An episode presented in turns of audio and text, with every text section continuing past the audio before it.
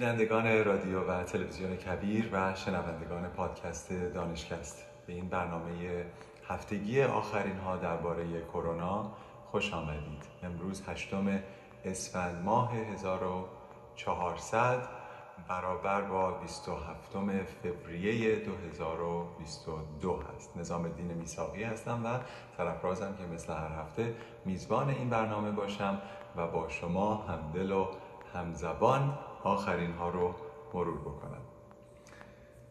پیش از آغاز دوست دارم در مورد مسئله حرف بزنم که به نظر نمیاد به پاندمی به طور خاص ربط داشته باشه اما اینکه ربطش رو من خدمت شما در آخرش عرض خواهم کرد.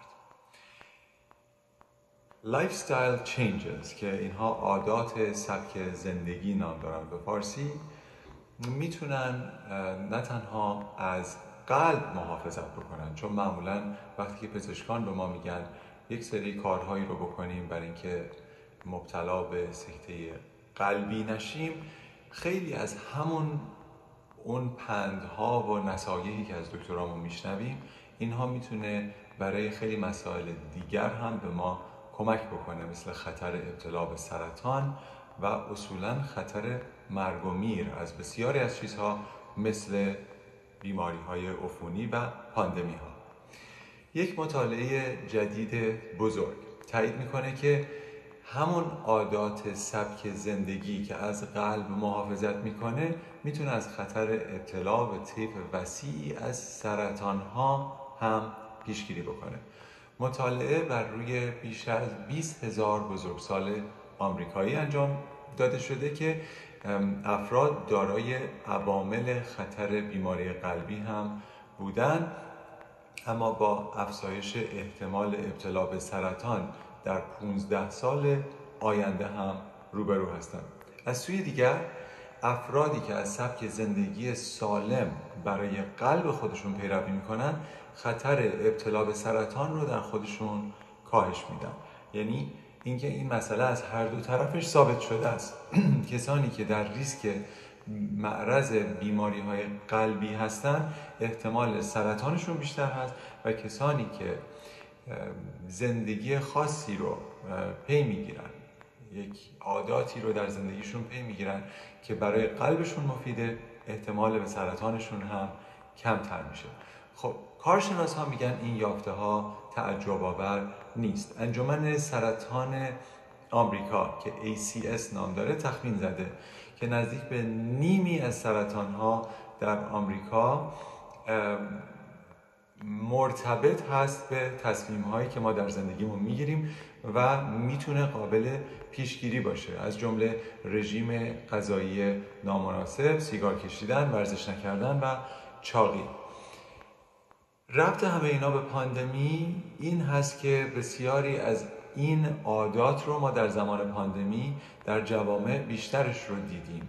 چون که کسانی که به خاطر پاندمی مشکلاتی برشون ایجاد شده بود و احساس افسردگی می‌کردن مثلا اگر سیگار نمیکشیدن ممکنه که سیگار کشیدن رو آغاز کردن. یا اینکه کمتر ورزش کردن یا اینکه بیشتر به یخچالشون مراجعه کردن و چاختر شدن. خانم دکتر امیلی لاب محقق اصلی این داده ها هست و به یک نکته دیگری اشاره داره که میگه که مردم اغلب فکر می‌کنن رژیم غذایی و ورزش برای قلب مفیده.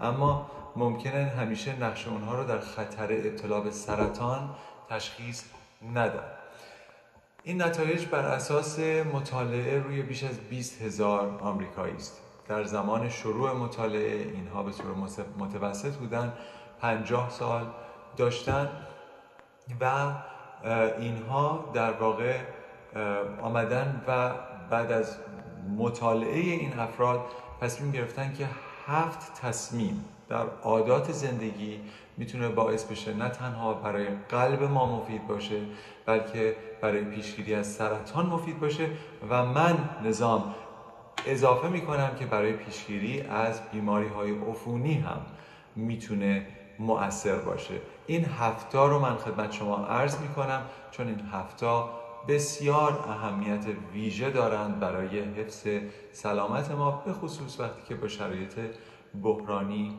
روبرو هستیم. اول این هست که هرگز سیگار نکشید. یا اگر سیگار می‌کشید اون رو ترک بکنید. دوم این هست که وزن مناسبی متناسب با قد خودتون رو حفظ کنید. یکی از راحت ترین وسایلی که می‌تونید این کار بکنید محاسبه body mass index یا BMI خودتون هست.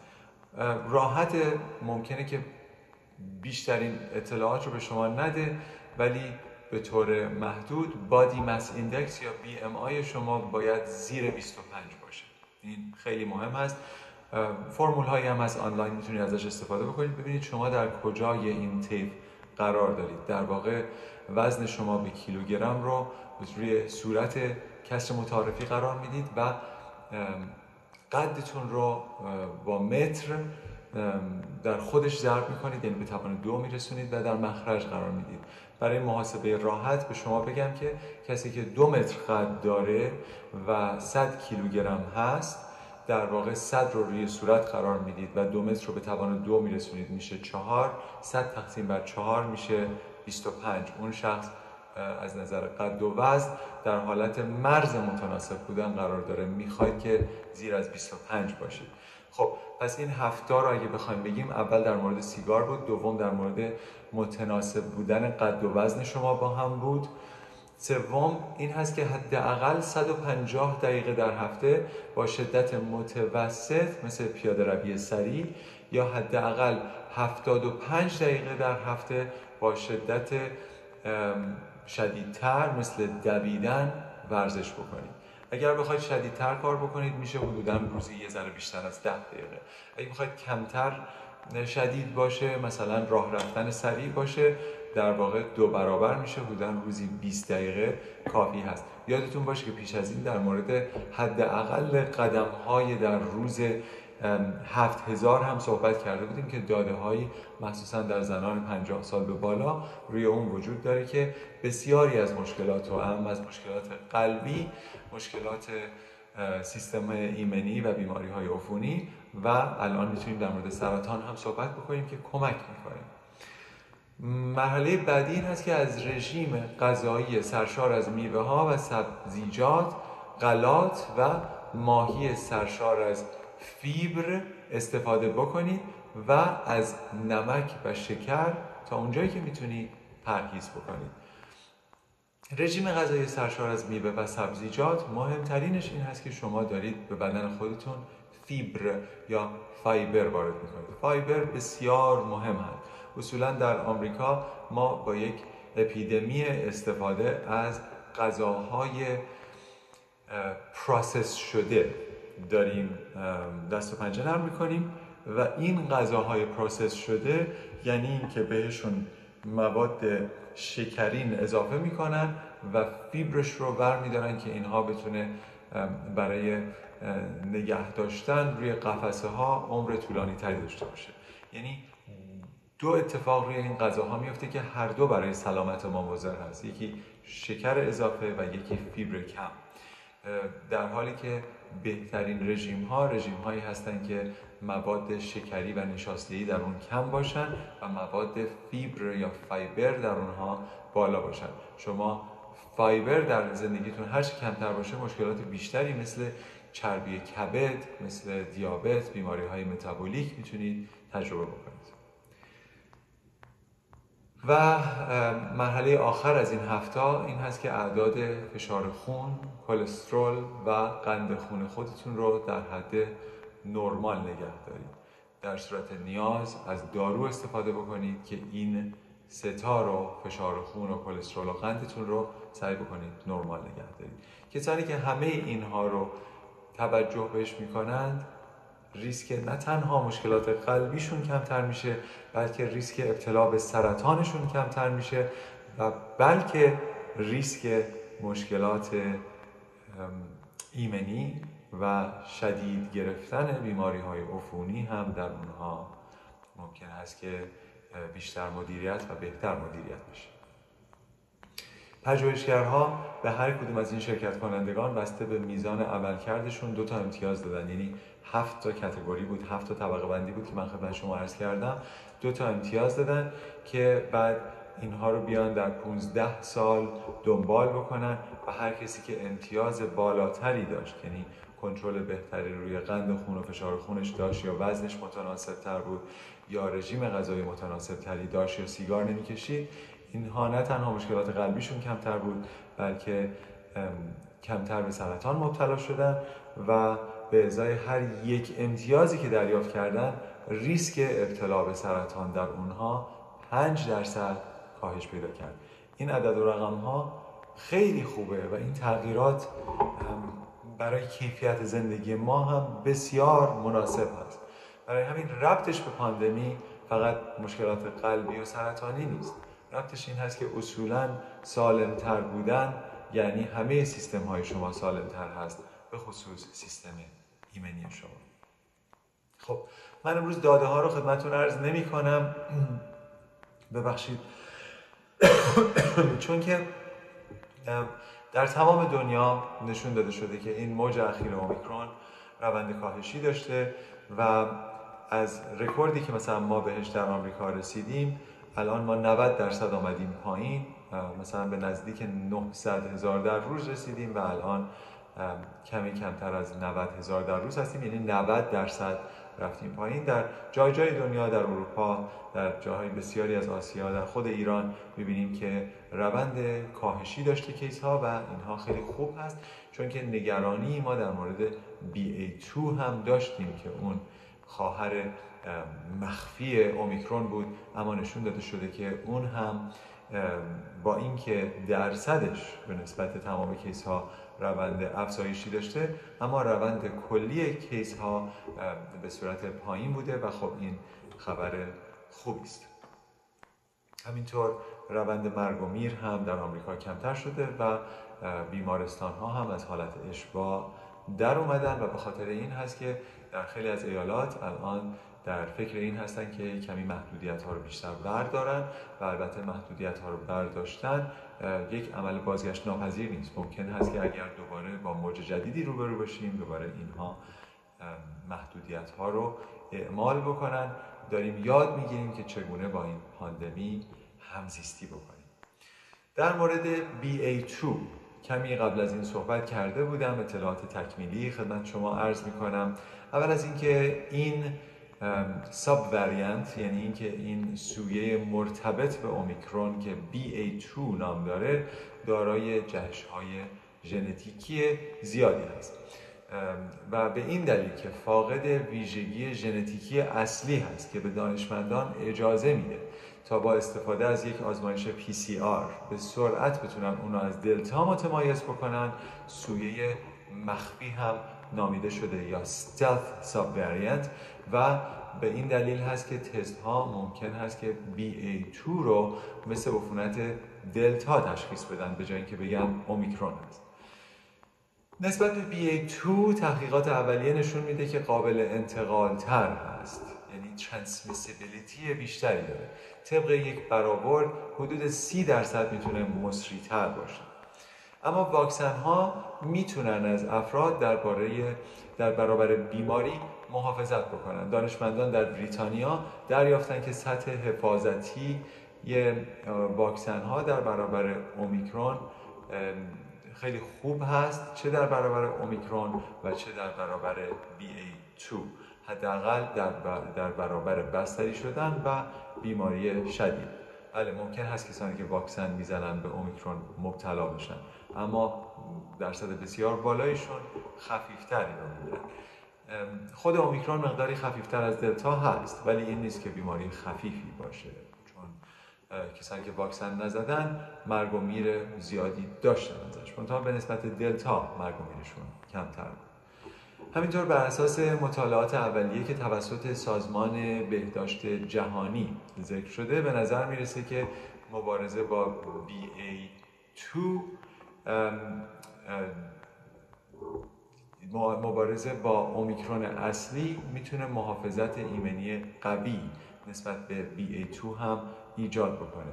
البته تحقیقاتی هم در دانمارک هست که میگه که بیمار شدن پس از عفونت از سوی اصلی هم امکان پذیر هست.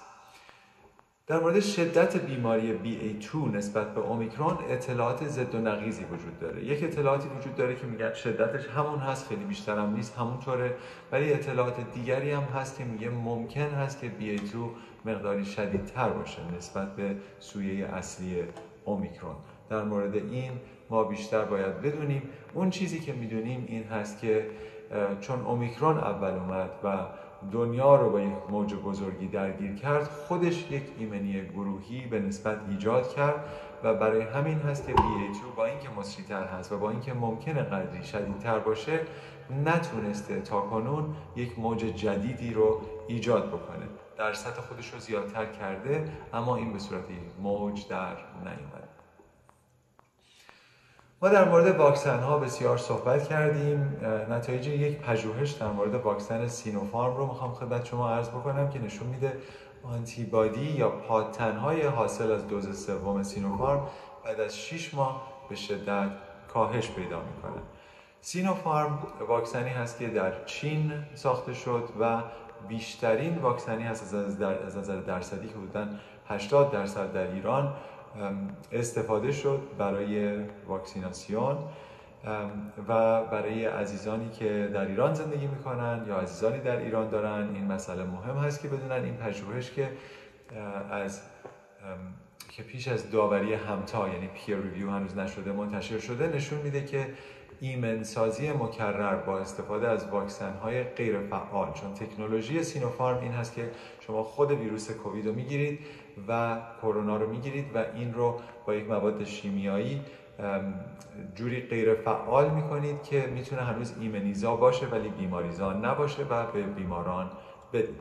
میگه که ایمنسازی مکرر با استفاده از واکسن های غیر فعال مثل سینوفارم به عنوان چهارمین دوز یادآور یعنی بوستر ممکن هست برای افزایش بیشتر واکنش آنتیبادی علیه اومیکرون ایدئال نباشه. یعنی اینکه اینها با اینکه پاتنهایی در بدن ما ایجاد می‌کنن اومیکرون نسبت به اون ممکنه فرار بکنه ممکنه دوباره بیمار بکنه. بیمار رو از اون حفاظت ایمنی که سینوفارم ایجاد می‌کنه ممکن هست که در بره و بیمار بکنه. خب بر اساس این پژوهش برخی واکسن های مبتنی بر پروتئین یا واکسن های mRNA مثل فایزر و سینوفارم یا پروتئین مثل نوواوکس اینها بر اساس اطلاعات ژنتیکی variant های مختلف ویروس می‌تونن برای تقویت سیستم ایمنی بهتر باشن. یعنی چی؟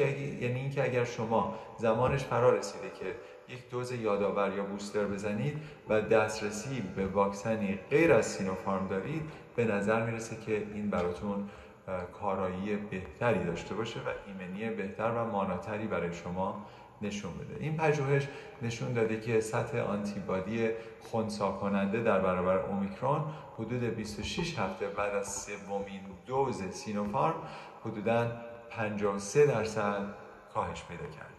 این پژوهش افراد مسن یا خردسال رو در بر نمی‌گیره بیشتر روی میان سالها انجام شده بوده و همچنین تاثیر دوز چهارم واکسن رو بر واکنش ایمنی سلولی بررسی نکرده.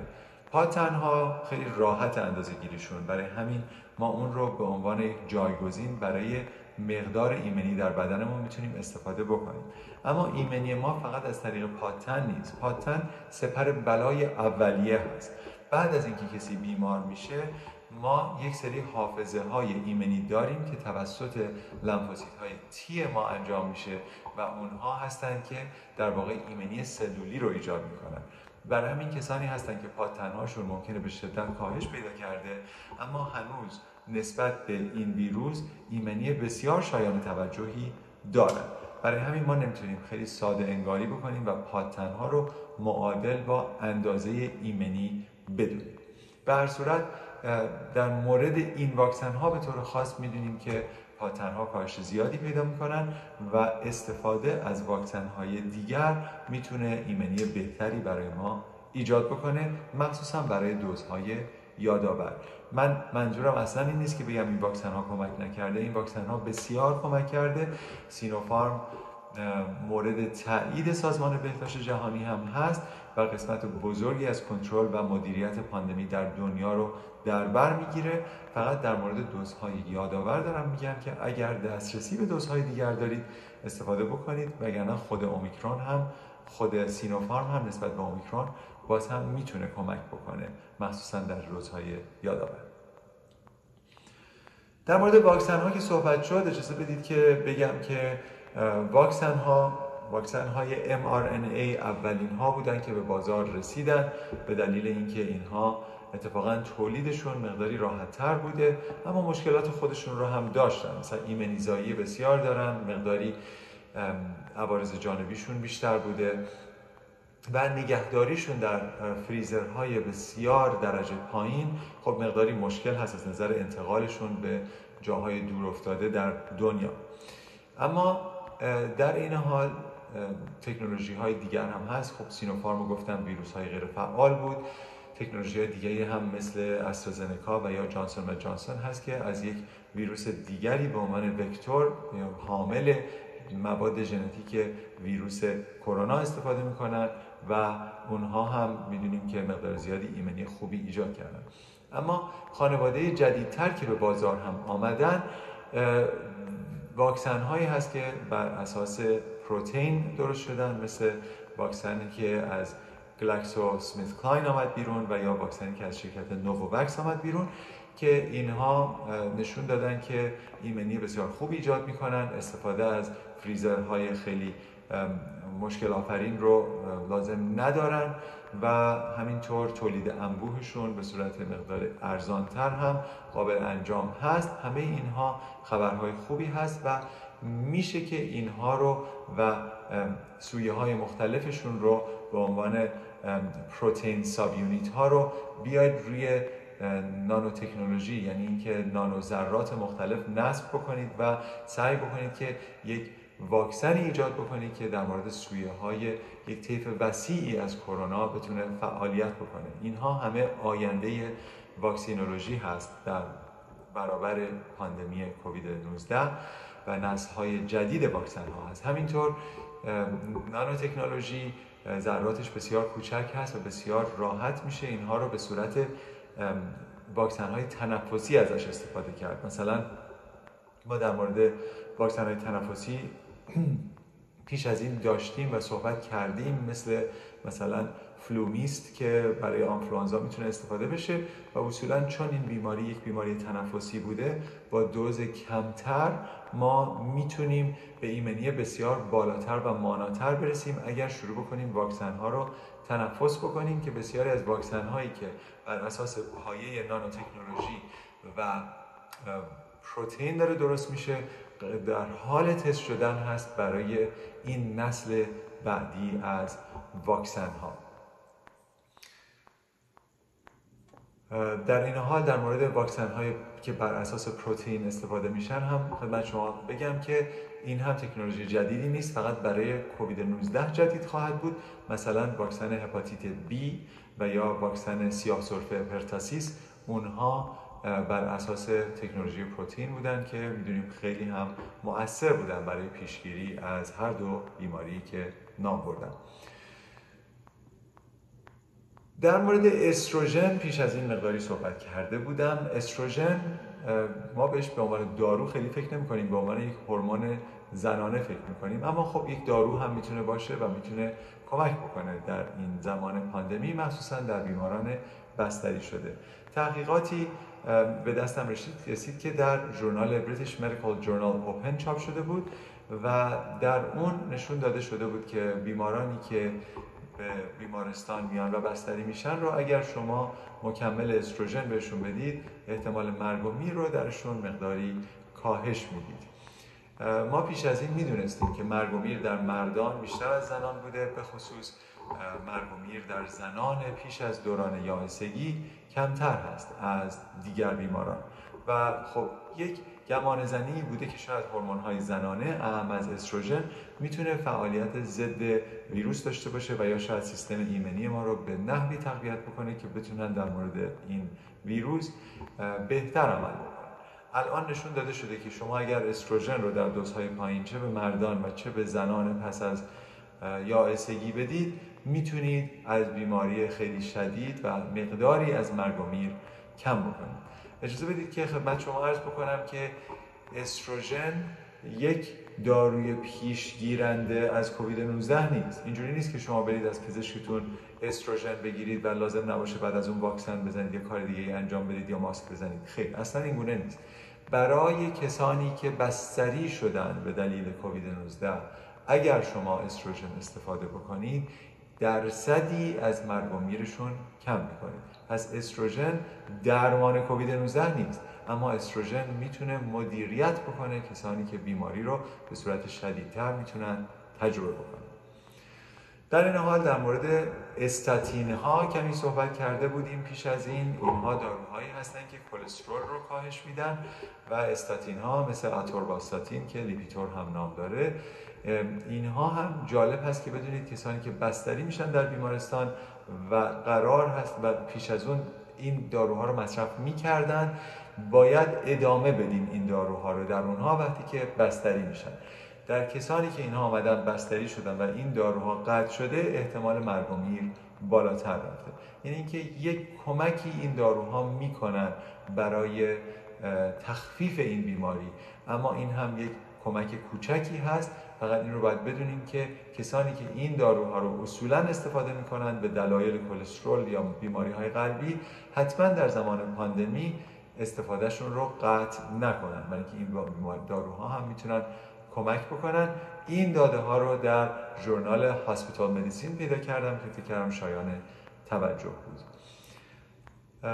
خبر دیگر در مورد ریسک آلرژی هست. بعضی ها یک دوز واکسن می‌زنن و چون آلرژی پیدا می‌کنن مثلا کهیر می‌زنن و یا مجاری تنفسیشون ممکنه به تنگی مبتلا بشه میگن خب دیگه من چون آلرژی دارم دیگه نمی‌تونم واکسن بزنم. اول از اینکه اینها می‌تونن واکسن های مختلفی رو بزنن که تکنولوژیش فرق می‌کنه و احتمال آلرژی داشتنشون رو کمتر بکنن. دوم از اینکه یافته هایی در یک مرور سیستماتیک که متا داره به دستم رسید که 22 تا مطالعه مختلف رو همه رو ریختن یک جا و نگاه کردن. 1366 بیمار رو دنبال کردن که اینها تحت نظر متخصص آلرژی واکسینه شده بودن و نشون دادن که حتی اگر با دوز اولیه اینها آلرژی شدید نشون دادن احتمال اینکه با دوز دوم آلرژی شدید نشون بدن فقط 16 صدم درصد هست. یعنی صفر ممیز یک شیش. یعنی به مراتب حتی کمتر از یک درصد. برای همین وقتی که شما این رو ریسک و فایده می‌کنید متوجه میشید که واکنش های آلرژیک شدید فوری مرتبط با دوز دوم بسیار کم هست و این در میان افرادی هست که به اولین دوز خودشون واکنش آلرژیک فوری یا آنافیلاکسی داشتن. و هیچ مرگ و میری هم در اونها وجود نداشت که اینها آمدن و دوز دومشون رو دریافت کردن. معنی این مطالعه این هست که خطر واکنش آلرژیک آلرژیک شدید مرتبط با دوز دوم واکسن در میان افرادی که واکنش آلرژیک فوری به دوز اول داشتن بسیار کم هست و برای همین خواهش می‌کنم برید دوز دومتون رو هم بزنید. اگر هم آلرژی گرفتید به مراتب کمتر از یک درصد هست و به راحتی قابل درمان هست. خودتون رو محروم از ایمنی ناشی از واکسن نکنید. فقط به دلیل اینکه آلرژی کردید خب دوستان عزیز به پایان این برنامه رسیدیم. در هفته ای که گذشت شاید برای همیشه نظام ژئوپلیتیک دنیا عوض شد مشکلاتی در اروپا به وجود اومد با جنگ جدید و آغاز حمله روسیه به اوکراین. اتفاقاتی که داره میفته بسیار نگران کننده هست و ما در هر جایی از دنیا که خشونت رو می‌بینیم باید ابراز نگرانی بکنیم و سعی بکنیم از دولتمندان خودمون بخوایم که کمک بکنن در تسهیل این مشکلات. وقتی که جنگ و خشونت اتفاق میفته من به عنوان یک پزشک به عنوان یک مشکل بهداشت عمومی به اون نگاه می‌کنم. وقتی که زنان باردار باید در طبقات پایین مترو به فرزندانشون در اوکراین برسن و اونها رو به دنیا بیارن متوجه هستیم که یک مشکل بهداشت عمومی به وجود میاد. وقتی دسترسی به آب تمیز به خاطر جنگ از بین میره یک مشکل بهداشت عمومی به وجود میاد. و خارج از بهداشت عمومی یک مشکل اخلاقی بزرگ داریم که کشورها باید با هم متحد بشن و سعی بکنن که در مقابل هر گونه خشونت ایستادگی بکنن.